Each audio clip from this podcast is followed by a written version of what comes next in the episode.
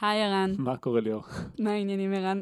היי כולם, הגעתם לסטארט-אפ פור סטארט-אפ, הפודקאסט שבו אנחנו חולקים מהניסיון, מהידע והתובנות שלנו כאן ב-monday.com וגם מחברות אחרות, והוא מיועד לכל מי שסטארט-אפ מדבר עליו, לא משנה באיזה כיסא הוא יושב ברגעים אלה. Startup for startup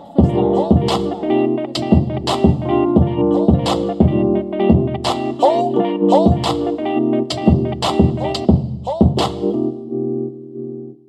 אז היום אנחנו נתמקד בשאלה איך יוצרים בקרב מפתחים תרבות שהיא מוכוונת אימפקט ולא תפוקה. כדי לענות על השאלה הזאת, איתנו כאן היום דניאל. אהלן. היי דניאל, אבל לא סיימתי להציג אותך. אה, לא. סליחה. אז תציג רגע, אותו עכשיו.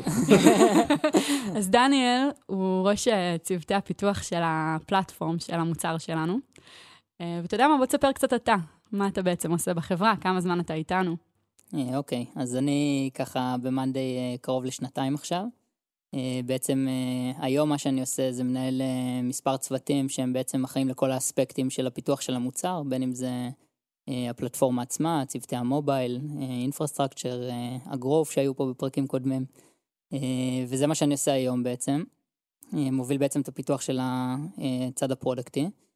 כשהגעתי למאנדיי אז הגעתי בתור בעצם ראש צוות של, אז בזמנו היינו הרבה, הרבה פחות, אז הגעתי בעצם בתור ראש צוות של הפלטפורמה אה, בזמנו. כמה אנשים היו אז בחברה? אה, אז אני חושב שאז היינו שבעה מפתחים בחברה, והיום כמה?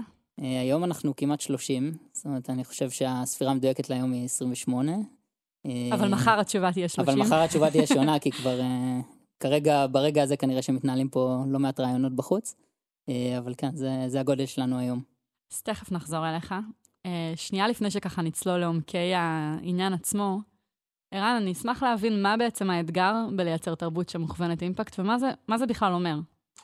אז זו שאלה טובה, כי אני חושב שהרבה אנשים, אה, וגם אני, אה, לא מבחינים בין התקדמות לבין אימפקט. אני חושב שזה מאוד בולט שאתה סטארט-אפ קטן ומעט אנשים, אז זה מאוד מורגש שכל אחד נותן המון, וכל אחד עובד על איזשהו פיצ'ר גדול שהולך לצאת עכשיו במוצר. וכשאתה גדל, ואני חושב שכמעט כל ארגון אה, עובר את זה, אני אספר עלינו מה, מה עברנו, אז אה, גדלנו, הצוות גדל מאוד, הפכנו להיות 15 מפתחים, 20 מפתחים אפילו, ופתאום הגענו לסיטואציה שאני מרגיש, וכולם הרגישו, שכולם עובדים מאוד מאוד קשה, אבל אנחנו לא מתקדמים. ובעיניי כאילו הכי, האינדיקציה הכי טובה לזה שאנחנו מרגישים שאנחנו לא מתקדמים זה שאנחנו מסתכלים שלושה חודשים אחורה ואנחנו מנסים להבין אוקיי, מה עשינו בשלושה חודשים האחרונים, איזה אימפקט עשינו בחברה, אה, האם הזזנו את הנידל, לא הזזנו את הנידל, האם שחררנו משהו חדש, ו... ואנשים צריכים לחשוב שנייה. וזה למרות שאנשים היו פה 24/7. עבדו נורא קשה, זה לא קשור, הם התקדמו וכתבו קוד ו... ועשו דיפלוי והעלו גרסאות, אבל כשאתה שואל את השאלה הקשה הזאת של איך התקדמנו, פתאום זה לא כל כך ברור. ו... ואז הבנו שיש הבדל בין מושן, בין לזוז ולעשות דברים, ואפשר לעבוד מאוד מאוד קשה, לבין אימפקט. איך אני עושה דברים שהם משמעותיים, ואיך אני מקדם את המוצר ואת החברה. אז איך בעצם, איך בעצם עובדים עם התובנה הזאת? אז אני חושב שזו באמת אה, שאלה מורכבת, אבל אני מתחבר. ככה למה שרן אמר, שקודם כל באמת הייתה לנו איזושהי סוג של בעיה סביב הדבר הזה, ואני חושב שזו בעיה שחוזרת הרבה, ואני חושב שהיא חוזרת בהמון צורות גם, של אה, מקומות שעובדים, אה, יש מקומות אפילו שזה בצורה, אתם יודעים, יש מקומות שמתקדמים ואפילו לא יודעים בסוף מה האימפקט, אז הם סתם מרוצים מזה שהם התקדמו, או שהם עשו איזושהי עבודה בלי לדעת שהיא שינתה משהו. אמ, אנחנו באמת עברנו איזשהו תהליך שאני לא חושב שיש בו איזה נקודה אחת, אנחנו נדבר כנראה על הרבה דברים אה, מתוך התהליך הזה היום, אה, אבל אני חושב שבבסיס זה לנסות ליצור תרבות פה, אה, שכל מפתח, מה שמניע אותו זה impact. כלומר, מה שמניע אותו זה רק איך הוא מזיז יעד מסוים, איך הוא מצליח לעשות שינוי שהוא מדיד, ושאפשר בעצם בסוף, כמו שאנחנו קוראים לזה, שינוי בעולם האמיתי. כן? ולא שינוי של משהו סינתטי כמו כמה שורות קוד כתבת, או כמה deploys יש ביום, או כמה commit־ים עשית, או כל מיני כאלה מדדים פיקטיביים, או המדד הפיקטיבי ה... שהוא ה... לפי דעתי ה pitfall הכי גדול מכולם, שזה ה story points, כן? או כמה story points עשית באיטרציה, uh, אלא באמת מה הזזת, ואז ברגע, ש... ברגע שמייצרים תרבות כזאת, אז פתאום זה משחרר אני יכול להגיד שבהתחלה היה, היו כל מיני שלבים בגלגולים שלנו. בשלבים הראשונים באמת זה היה מאוד מאוד קל, כי היו המון שריפות והמון דברים שצריך לעשות, והיה מאוד מאוד ברור מה, מה הנקודות שיעשו הכי הרבה אימפקט, וככל שגדלנו זה הופך להיות קצת פחות ברור. אה, וזה הופך להיות יותר מאתגר להבין מה מזיז ומה לא, אה, ואיך למדוד את זה, ואני חושב שבהתחלה אני החזקתי את זה מאוד חזק, זאת אומרת, דאגתי שכל דבר הכי קטן שמישהו עושה, אני יודע בדיוק הכל, כי רציתי שבאמת, אה, רציתי שיעשו את הדברים שאני חושב, או שאנחנו חושבים שיש בהם אימפקט משמעותי, בתור חברה. ואני חושב שזה מודל שהוא לא סקיילבל, כלומר, אני חושב שמאיזשהו גודל של מפתחים, של פיתוח, של חברה, אי אפשר שאנשים בודדים יחזיקו את זה, בין אם זה אני או עוד אנשים שהיו מסביבי. כי מה המחיר של זה? א', אני לא חושב שאפשר. כן, אני לא חושב שקבוצת אנשים אה, יכולה לעשות את זה, פיזית. אני לא חושב שזה משהו שבאמת מתאפשר, אה, זה דבר ראשון. והדבר השני, שאני חושב שאתה מפסיד בעצם את המוח של כולם. אנחנו מביאים לפה לחברה אנשים שאנחנו מאמינים שהם באמת גם יוצאי דופן בתחום שלהם, אבל גם באופן כללי, אנשים חכמים עם המון המון תובנות ומחשבות מקוריות וחשיבה עצמאית, ואנחנו באיזשהו מקום, ברגע שעושים את זה בצורה שאנשים מסוימים מרכזים את הדברים, אז מאבדים את היכולת להשתמש במוח של כולם כדי להתמודד עם האתגר שהוא אתגר משותף של כולנו. יש לך דוגמה לזה? אז אני חושב שזה באמת, אה, אני יכול לחשוב על המון המון דוגמאות, אבל נגיד אה, ניקח דוגמה לאחרונה, אז אה, היה לנו איזה בעיה עם הקונברז'ן, בסדר, הבנו בסופו של, הבנו, ראי, הסתכלנו על המדדים שלנו, שאנחנו דואגים מאוד מאוד טוב לחשוף אותם עם כולם, כדי שכולם יהיו מודאגים מהם. אה, בעצם ראינו שיש לנו בעיית conversion, ואני חושב שיכולות בסיטואציה כזאת להיות אה, שתי אפשרויות. אפשרות ראשונה, שקבוצה של מנהלים, או המנכ"ל, או לא משנה מי, איזו אישיות אחת, אה, מאוד מאוד מודאגת, לא ישנה בלילה, גורמת לכולם להיות, uh, לעבוד בלי שהם מבינים בדיוק מה מדאיג ואיך אפשר לפתור את זה, ולעשות execution של פתרונות שהם לא של כולם, אלא של אותו, אותה דמות. ומה שאני מאוד אהבתי שקרה אצלנו לדוגמה, וזה קרה באמת uh, לפני חודשיים ככה, היה לנו איזה דרופ בקונברג'ן שלא הצלחנו להבין אותו, uh, שפתאום מכל מיני מקומות בחברה ומצוותים שונים, ובין אם זה מהצוות של הגרוף ומהצוות של ה-BI, אה, ומעוד המון המון צוותים בחברה, פתאום אנשים קמו בצורה עצמאית ואמרו, התחילו לחקור דברים והתחילו ל... למצוא פתרונות. ובעצם קיבלנו פה איזשהו סוג של אה, מכפיל כוח מטורף, כי פתאום זה לא רק בן אדם אחד או חושב על הדברים, אלא יש לך קבוצה של אנשים מאוד מוכשרים שחושבים על זה. בהמשך למה שאתה אומר, אני זוכרת שכשהיינו בסן פרנסיסקו, גם היה איזשהו crisis והמערכת נפלה. כן. ואני זוכרת שערן, אה, היה לו איזה רגע כזה של... של שמחה מוזרה, שהוא אמר, איזה כיף שאני לא האדם הראשון, ואפילו לא האדם השני, ולדעתי גם לא האדם השלישי ששומע על ה crisis הזה. כן. נכון? כן, שינוי מאוד מהותי מהעבר. כן. אה, וזה כיף, אבל... אה, כן, אבל יש פה אמירה ניהולית, עוד פעם, יש פה אמירה על הדרך שבה עובדים, כי על פניו, זה שהחברה גדלה לא אומר בצורה אוטומטית שאתה מפסיק להיות האדם הראשון ששומע כשמשהו נופל. כן, זה גם אפילו קשה, אני יכול להגיד, כי אתה מתרגל לזה, ואתה איכשהו... סומך על עצמך, והמקום הזה של לחלוק את האחריות ולהעביר אותה הוא מאוד מאתגר. אני חושב שזה לא רק בהקשר של מערכת שנופלת, אלא בכל ההקשרים, גם של פרודקטים חדשים ופיצ'רים. ואני חושב שכן צריך לשים פה את האצבע, אה, אנחנו מדברים על impact ועל progress, ואני חושב שיש לי דוגמה קונקרטית אה, שאני ממש זוכר אותה על, על סתם איזשהו אירוע שהיה, ש...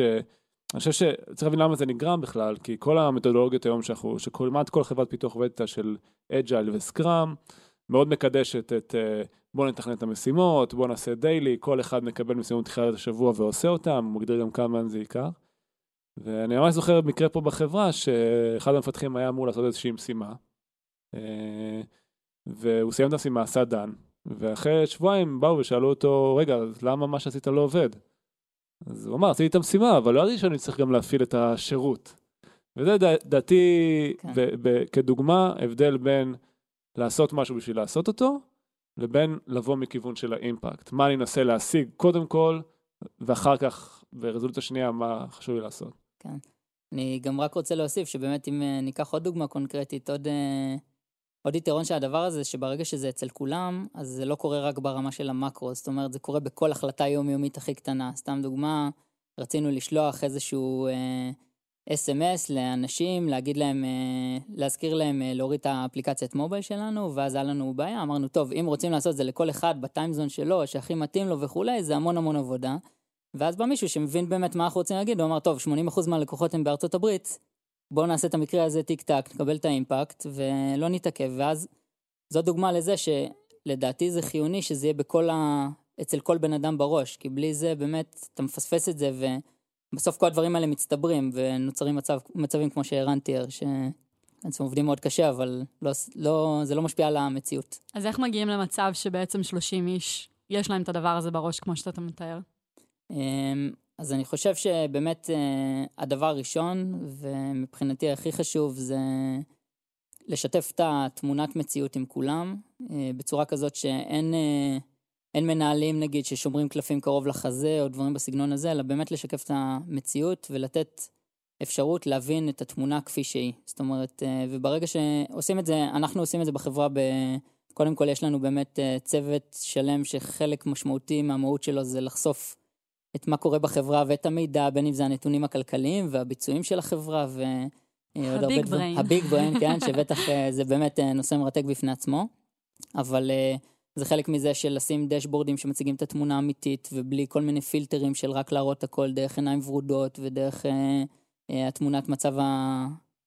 דני, אבל בוא נדבר שנייה, בוא נתעכב רגע על הדשבורדים. כי חשבתי על זה, אנחנו מזכירים את הדשבורדים של כל צוות בעצם עד היום הפרקים. אבל זה לא נראה לי פתאום, כאילו פתאום חשבתי על זה שזה לא מובן מאליו מה בכלל שמים בדשבורד. איך הופכים דשבורד למשהו שעובדים איתו, ולא למשהו שהוא סטטי, ומה, איך מבינים, כאילו זה נשמע לי כמו תהליך בפני עצמו. כן, אז אני חושב שבאמת אה, גם דשבורדים, זה שתזרוק נגיד 20 טלוויזיות בחברה, במרחב, ותשים עליהם כל מיני גרפים וזה יראה מאוד סקסי, זה לא ישיג את המטרה בהכרח. אני חושב שאנחנו מתייחסים ל dashboard־ים מאוד בכובד ראש, ואנחנו בוחרים בדיוק איזה מספר לשים בכל dashboard, ואני חושב ש... דיברו על זה גם בפרק עם ה-Customer Success, שקודם כל אם יש לך, אתה צריך לבחור את הדבר האחד שבעיניך הוא ה top line metric שלך, שאותו אתה רוצה לשפר ולעשות, ואני חושב שאותו צריך לשים במקום מאוד מאוד visible, צריך אה, לחגוג הצלחות שלו, צריך להבין מתי הוא יורד וכולי. אה, וברגע שעושים את זה, זה יוצר המון המון פוקוס אצל כולם. אה, על פני נגיד דשבורד שיש בו מיליון מספרים ואתה לא יודע מה יותר חשוב ממה, המטרה של דשבורד הוא מאוד לפקס. והוא לייצר תמונה שמשקפת באמת הישגים אמיתיים במציאות. כלומר, אני חושב שזה דבר מאוד מאוד חשוב. אה, מאוד אהבתי נגיד בפרק של ה-CS שהם דיברו על זמן, בסדר? כאילו זמן תגובה, כי זה משהו שאנחנו מבינים, אנחנו מבינים איך הוא משפיע על המציאות. אה, ואני חושב שאת השיטה הזאת אנחנו מנחילים לכל הצוותים ב-R&D, זאת אומרת, יש דברים שזה, לכולם זה יותר טבעי, בסדר? כמו uh, WAP, שזה ה-Weekly Active Paying People, זה גם ה top line metric שלנו בחברה, או דברים שמתקשרים לשימושיות, שהרבה פעמים זה יחסית קל להתחבר ולהבין למה הם עושים impact, אבל גם בצוותים אחרים, כמו בצוות של התשתיות לדוגמה, אז אנחנו עובדים בשיטה הזאת. יש לנו מספר אחד שאומר uh, Production Health, בסדר? זה, זה סט של משקולות של כל מיני דברים, כמה incidents היו לנו, באיזה חומרה, כמה זמן לקח לנו לטפל בהם, ועוד המון המון מטריקות שונות. ובסוף הדבר הזה מייצר מספר, שאנחנו, בעצם הוא המישן של הצוות הזה, אחד מהמשימות שלו. אז אני חושב שקודם כל חשוב שזה יהיה משהו מאוד מפוקס, חשוב שזה יהיה משהו מאוד מאוד ברור ופשוט, כלומר שכל בן אדם שרואה את המספר הזה ידע איך הוא יכול להשפיע עליו. אה, לא איזה, גם בדשבורד הזה נגיד של האינפרה שהוא מורכב ממשקולות, זה מאוד מאוד ברור מה משפיע על זה ואנשים מאוד מבינים ואז זה גורם לפעולות. ואני חושב שדשבורד טוב זה דשבורד שמייצר איזושהי יכולת, קודם כל הוא נותן תמונת מצב אמיתית, ודבר שני, אנשים מרגישים שהם יכולים להשפיע עליו. זאת אומרת שיש דרך במציאות שלהם, ביום יום שלהם, שהם יכולים לעשות ולשנות אותו. זה חוזר גם לאימפקט. כן, כן. אנחנו אומרים את המילה אימפקט הרבה, ואני אנסה עם עצמי להבין מה זה אומר, כי זה ברור לי בראש מה זה אומר. אם אני אנסה כאילו אה, להנגיש את זה למי שלא לא מהחברה, אני חושב שאצלנו אימפקט, שבן אדם מרגיש שהוא עשה אימפקט, זה אחד מהדברים הבאים. או שהוא הזיז אחד מהמטריקות, זאת אומרת conversion to pain, שיפר אחוזי המרה, משהו שבסוף בבטן של החברה, משהו השתפר, אז זה דוגמה אחת מאוד ברורה, דיברנו על זה גם עם הצוות של הגרוף, איך הם אה, עושים אימפקט כל יום, אבל יש עוד סוגים. יש גם אימפקט שבן אדם בא ושחרר איזשהו פיצ'ר משמעותי, שנתן עוד value למשתמשים, ופיצ'ר משמעותי אני לא אומר איזשהו תיקון קטן פה או תיקון קטן שם, אלא משהו, איזשהו ערך שהוספנו למשתמשים שלנו, נגיד אה, ניהול זמנים, אוקיי? או אה, ניהול משימות בדרך שונה, ממש איזשהו ערך חדש שהוביל למשתמשים. אה, או העלה את השימושיות שלהם, זאת אומרת גרם להם להשתמש יותר במוצר. ו, וזה ממש איזשהו אוסף של דברים שאתה מרגיש ואתה רואה במספרים שהם הזיזו משהו, אוקיי? לא עוד התקדמות, עוד פיצ'רון קטן, עוד, אה, שוב, תיקוני באגים זה חשוב וכל הדברים האלה, וכמובן שיש תמיד תחזוקה, אבל ככה אנחנו מודדים. ואני, בגלל שזה נהיה פה כל כך סיסמה בחברה של אימפקט. אה, גם לפני שבועיים, גם היה לי מקרה מדהים, שבא אליי מפתח, והוא אמר לי, תשמע, אני משתגע. מה שאני עובד עליו לא עושה אימפקט, אני לא רוצה לעבוד על זה. וזה העיף אותי.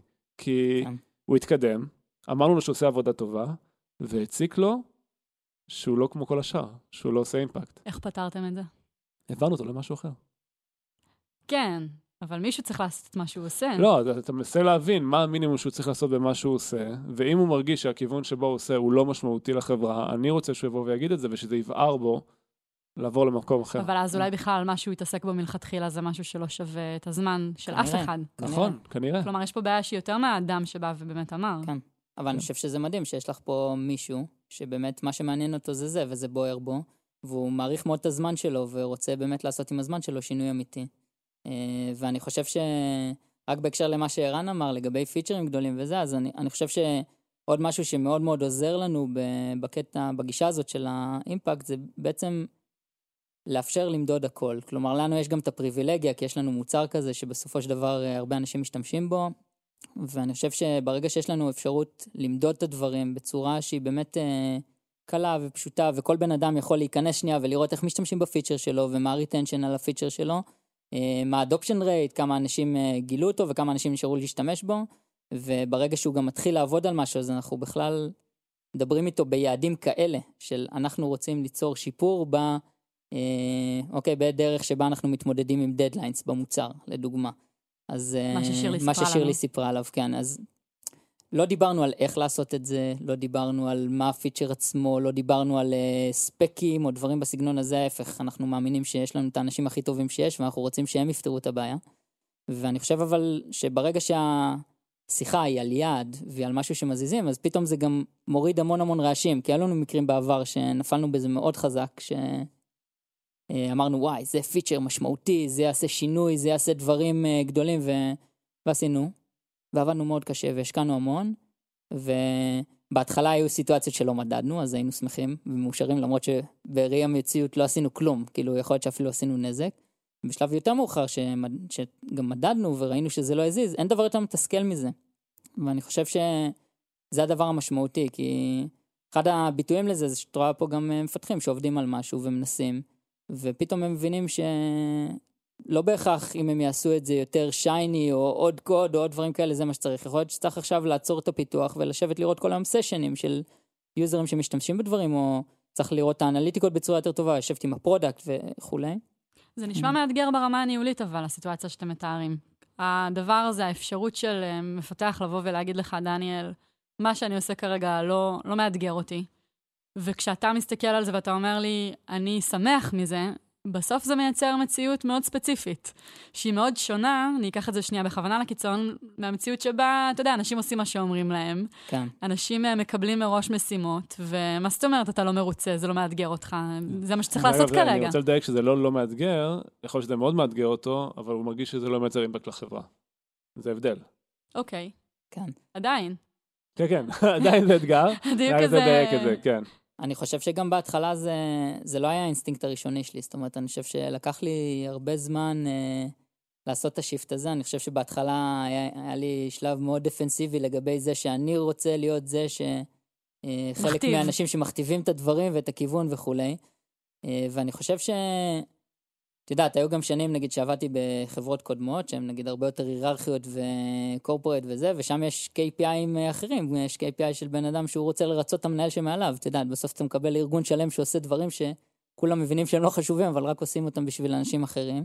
כן, שזה אה, חוזר גם לחשיבות של לשים KPI, כי... KPI ו-KPI נכון, לא רק כן, KPI. לא, כי- וגם כן. ההבנה שאם אתה לא תשים KPI, האדם ישים לעצמו KPI, וזה כן. לא בהכרח יהיה מה שאתה רוצה שהוא יעשה. כן, לשפר את הדברים הלא נכונים כן. כנראה. אה, אבל אני חושב שבסופו של דבר, מה ש... מה שעוזר לי מאוד בדבר הזה, זה, זה זה שבאמת הרצון הבסיסי ביותר שלי ושל כולם פה, זה שהחברה תצליח. ואני באמת מאמין שזה הדרך הכי נכונה, ואני גם, חוץ מזה שאני מוקף באנשים שאני מאוד מעריך, אז ברגע שאני מאוד מעריך, אז פתאום אני מרגיש מזה דווקא יותר חזק, אה, לא יותר חלש, כי אם יש בעיה עכשיו, או אם יש דברים שצריך לעשות, או אם עכשיו נגיד אה, כמו שנאמר פה קודם, לא כל התכנון מסתמך עליי, שאני אהיה בדיוק אה, על הדברים ב-100%, אלא כל בן אדם פה הוא חלק אינטגרלי מהדבר הזה, ואני חושב שזה הכוח שלנו בתור חברה ובתור אה, R&D. ואם זה המצב, אז למה צריך בכלל אה, ראשי צוותים? אני חושב שבין ה... האידיליה והמצב שאנחנו מתארים, לבין ה-day to day יש עדיין המון המון המון קשיים, כן? זה קודם כל אה, ברור שבן אדם מגיע לחברה, לוקח הרבה מאוד זמן עד שהוא יכול בעצם לעבוד בצורה כזאת ובצורה מיטבית, וזה אתגרים שהם קשים גם לנו, זאת אומרת, אה, גם לנו שאנחנו יושבים ונגיד היינו עושים דברים, אה, אז זה לא מובן מאליו שאיך לעשות אותם בצורה הכי טובה, בצורה הכי אימפקטפול וכולי. אז אני חושב שאחד מהתפקידים הכי בולטים של אה, מנהלים פה ושל ראשי צוותים זה בעצם להיות אלה שגורמים לאחרים להיות יותר טובים. זאת אומרת, אם נגיד הרבה פעמים ה team leader הקלאסי זה בן אדם כזה ש... מסדר את המשימות לכולם, מפקס, רואה שזה לא מתפזר לכיוון אחד, רואה ש... אז פה team leader שיעבוד בצורה כזאת, הוא לא ישיג את המטרה שלו, כי אנחנו מרגישים שהוא צריך לגרום לאנשים שלו להיות יותר טובים בדבר הזה. איך עושים את זה? אז אני חושב שזה קודם כל דוגמה אישית של אנשים. אנחנו, כל האנשים שהם uh, מובילים פה, בין אם הם מובילים כמנהלים או כ individual contributors שעושים דברים רוחביים uh, בחברה, הם אנשים שאנחנו מרגישים שאפשר ללמוד מהם, ושהם uh, מבינים הבנה מאוד מאוד עמוקה, גם של, העקר... של העקרונות האלה וגם של לאן אנחנו הולכים בתור חברה ומה אנחנו מנסים להשיג ואת העקרונות של ה product שלנו. זה לא בהכרח בא עם ותק? לא, אני לא חושב. אני חושב, יש, ברור שוותק זה דבר שעוזר לזה, אבל ה... יש אנשים שמגיעים והקצב שהם תופסים את הדברים הוא מטורף, כן? ואז הם גם, אצלנו הם אה, מאוד מאוד מוערכים, מאוד מאוד מהר, אה, כי הם בדרך כלל עושים המון אימפקט. אה, אז אני חושב ש... דבר ראשון זה באמת לחנוך את האנשים, לתת דוגמה אישית של הדברים, וגם uh, לייצר uh, כל מיני פרמורקים שעוזרים לדבר הזה מסביב, ולתת לאנשים את היכולת למדוד את הדברים בקלות, לקבל תמונה מהמציאות. הרבה פעמים קורה לנו שבן אדם מגיע, חושב שהוא עושה משהו מדהים, פתאום הוא מודד את זה והוא מקבל כאפה, כי הוא מבין, וואלה, לא עשיתי כלום, לא שינה כלום, ואז זה שומט את כל הקרקע מתוך הדברים, ואז מתחילים מחדש ואומרים, אוקיי, עכשיו איך אני מזיז את זה? היה לנו לדוגמה פרויקט שעובדים, שאנחנו עובדים עליו של uh, לעשות בעצם uh, אתר שנקרא Monday Stories שמרכז המון המון סיפורי uh, הצלחה של לקוחות שלנו עם המוצר ו-use cases שאנחנו באמת ככה כמו מעין קומיוניטי שעוזרים אחד לשני לפתור את הבעיות יום יום של אחד של השני. אז בהתחלה שניגשנו לזה שלא היה לנו KPI מאוד מאוד מוגדר אז פתאום התפזרנו והתחלנו לעשות כל מיני דברים שהם לא כאלה חשובים ושהם לא כאלה מזיזים ויום אחד באנו ואמרנו טוב אנחנו רוצים בשלב ראשון של הדבר הזה להגיע ל-200 stories uh, שהם באיכות טובה, הגדרנו גם מה זה איכות טובה לפי כל מיני מדדים וכולי, שמנו את המספר הזה על טלוויזיה. פתאום באותו, באותו רגע, במקום לפתח עוד מיליון דברים, הדבר הראשון שאנשים עשו, זה המפתחים ומי שעבד על הדבר הזה, הם uh, בעצם uh, הכניסו אפשרות של אנליטיקות על כל שלב ושלב כדי להבין איפה הדרופ הכי גדול, והם התחילו להתעסק ב...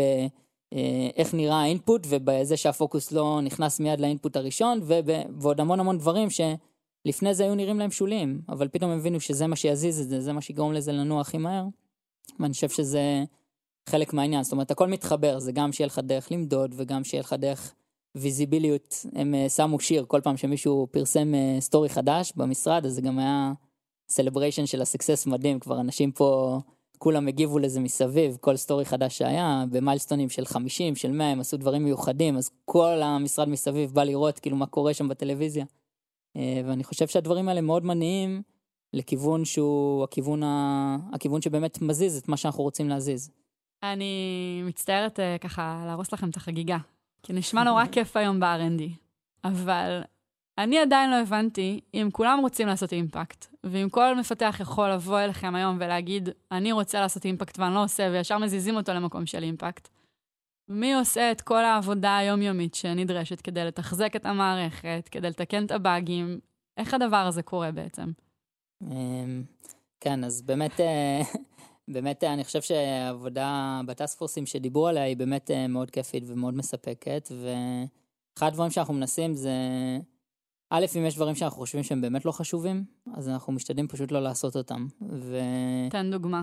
אמ, נגיד, יש הרבה דברים שאנחנו מנסים לפתור אותם בצורה יצירתית. יש דברים שפשוט לא חשובים, כמו אה, כל מיני תיקונים של באגים אה, מאוד מאוד לא שכיחים ומאוד מאוד אה, זה שאנחנו פשוט, אחד מהדברים שהחלטנו לדוגמה זה שיש דברים שאנחנו לא מתקנים בידיעה או שאנחנו נתקן עוד הרבה זמן וכולי ומתעלמים מהם כרגע וממשיכים הלאה.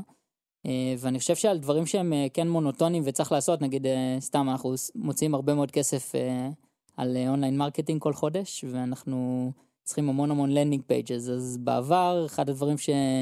מאוד חסם אצלנו את ה marketing זה שהיה לנו מפתח שבעצם הוא היה עובד כל היום ועושה landing pages, landing pages כל היום ונוצר מצב אבסורדי שאי אפשר להוציא עוד על marketing כי אין landing pages בזמן.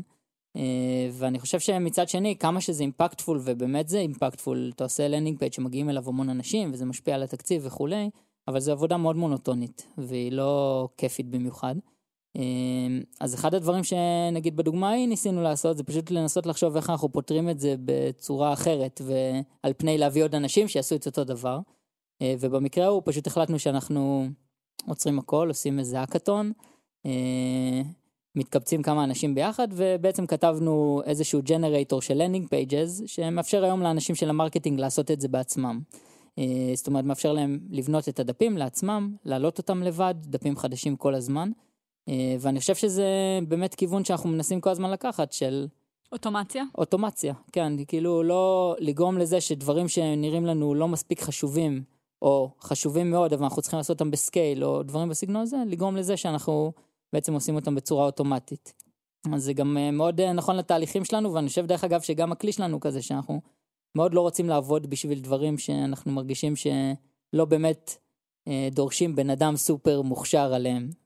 זה מאוד מעניין, זה נשמע כמו עניין של גישה, כי על פניו ה landing pages נשאר משהו שהוא אותו הדבר, זאת אומרת, המהות שלו לא השתנתה, אבל הדרך שבה תקפתם את זה השתנתה, ופתאום יכול להיות שאותו המפתח, שהיה צריך לעשות landing page אחד אחרי השני, הרגיש ממש כיף ו- וחשיבות בלהתעסק באיך בעצם מייצרים כלי שעושה את הדבר הזה.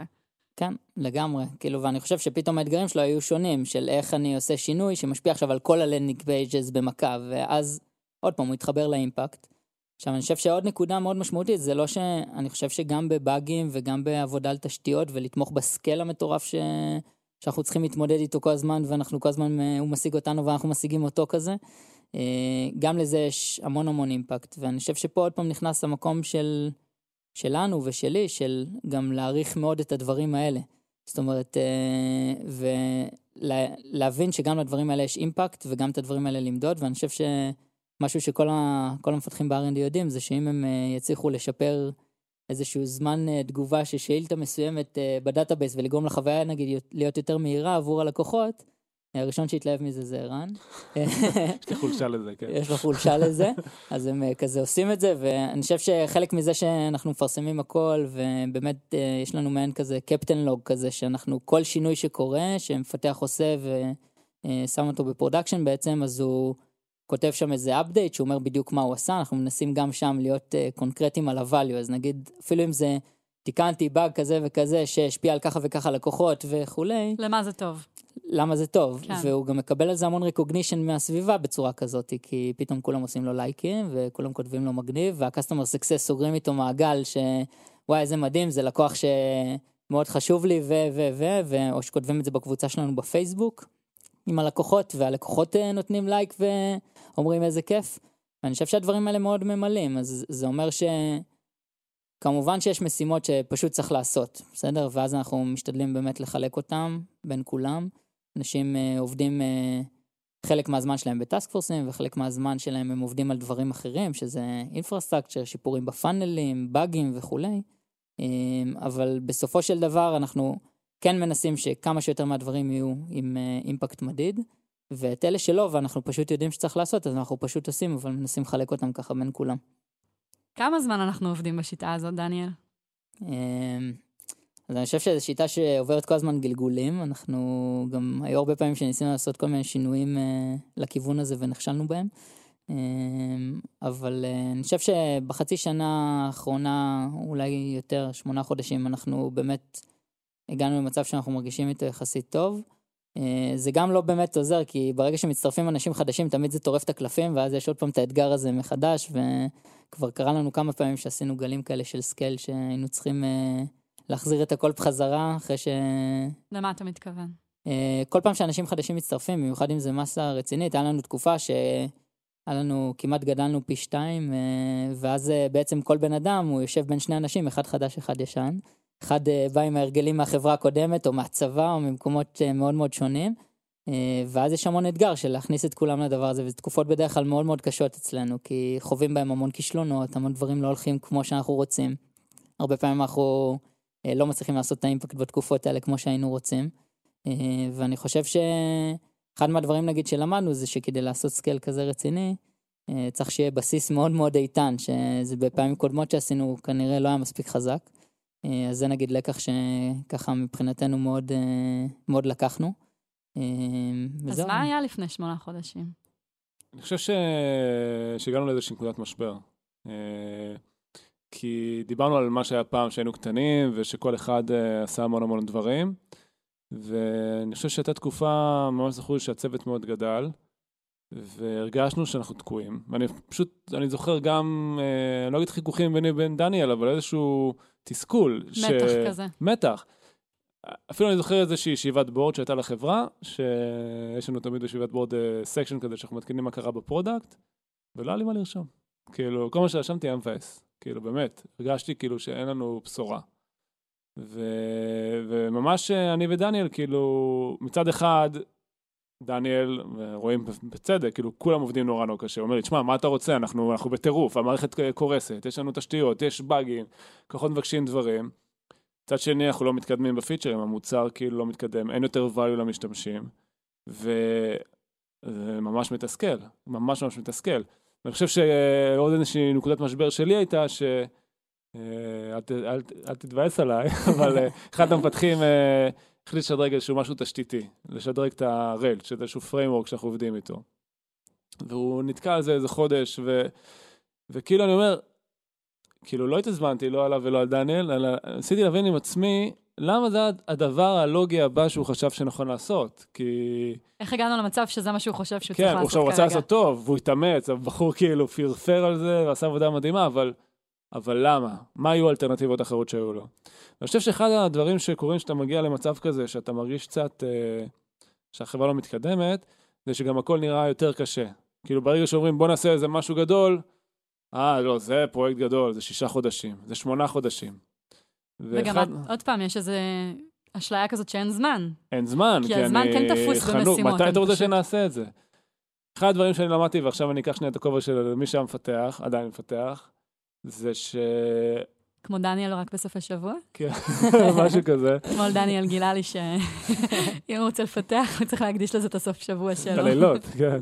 כן. אה, שהזמן מכתיב את ה product ולא ה product מכתיב את הזמן.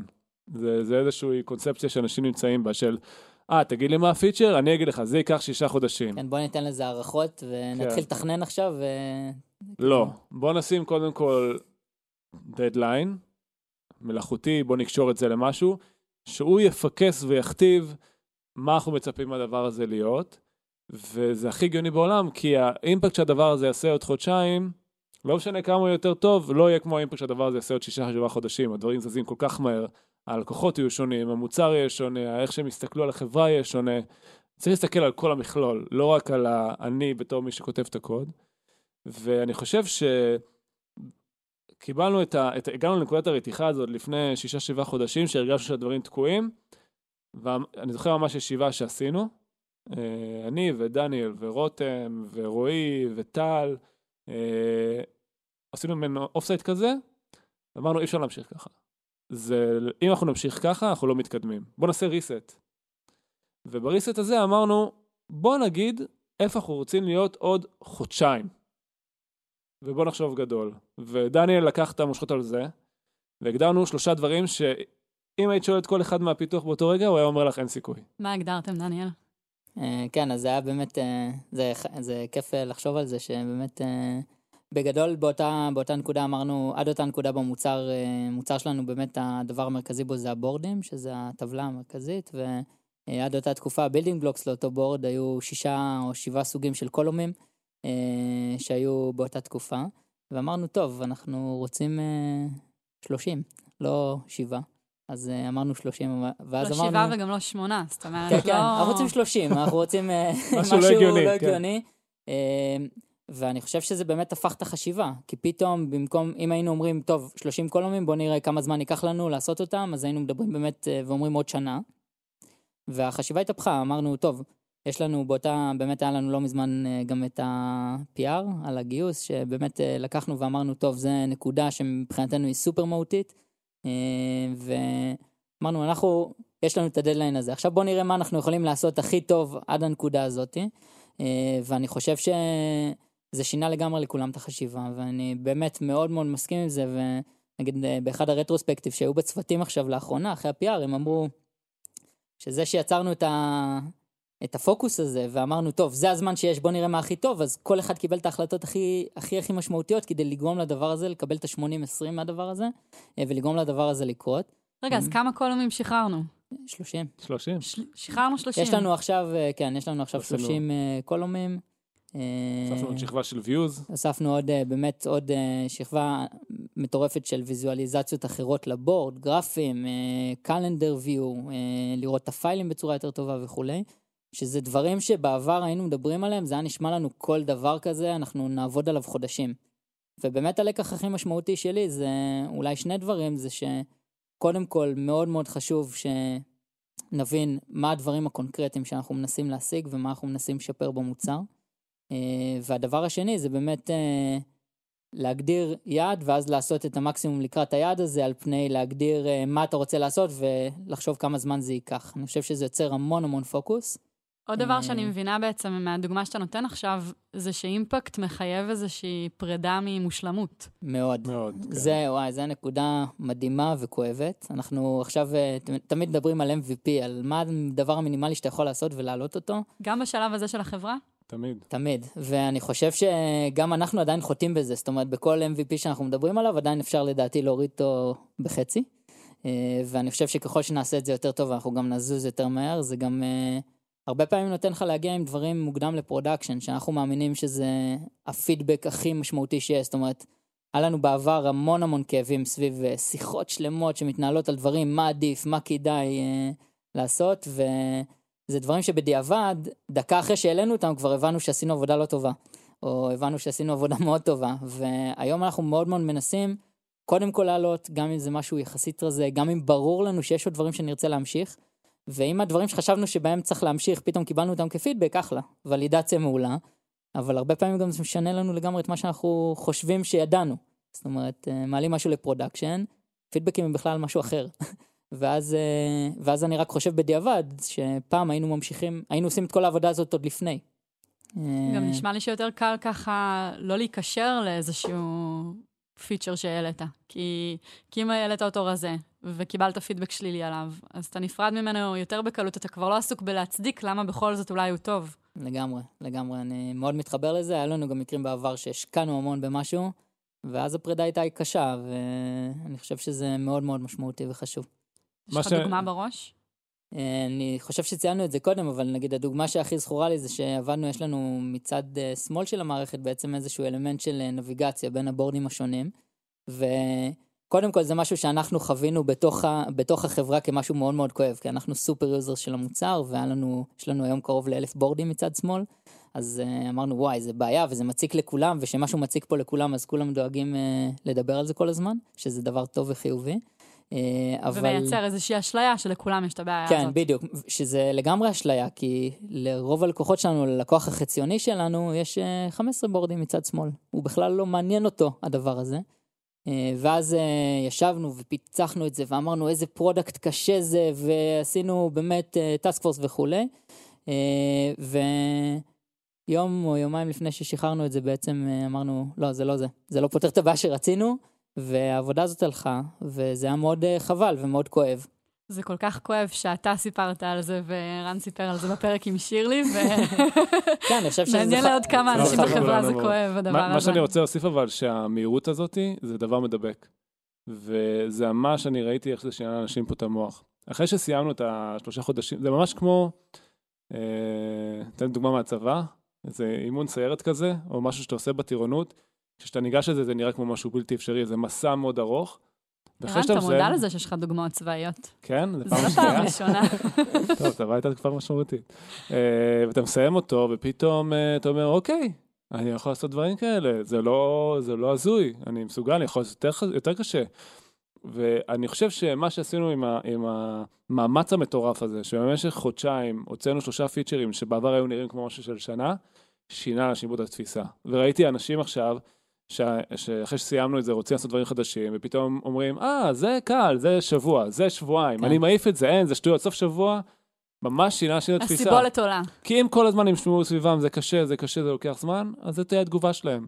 ואם הנרטיב של החברה יהיה, רצים קדימה, מוציאים, אין סיבה שזה ייקח יותר משבוע, יותר משבועיים, ככה הם יחשבו. והפסיכולוגיה הזאת, יש לה השפעה מטורפת על מפתחים. עליי בתור מפתח, אני יודע, ואני על חושב על כולנו, על כולם. כולנו. אני חושב שהיום אנחנו מרגישים באמת שאנחנו יכולים לעשות, אה, באמת לעמוד במיילסטונים מטורפים. ואנחנו גם אה, יצרנו מצב שאנשים יודעים איך לעשות את זה, כי הם רואים שזה אפשרי.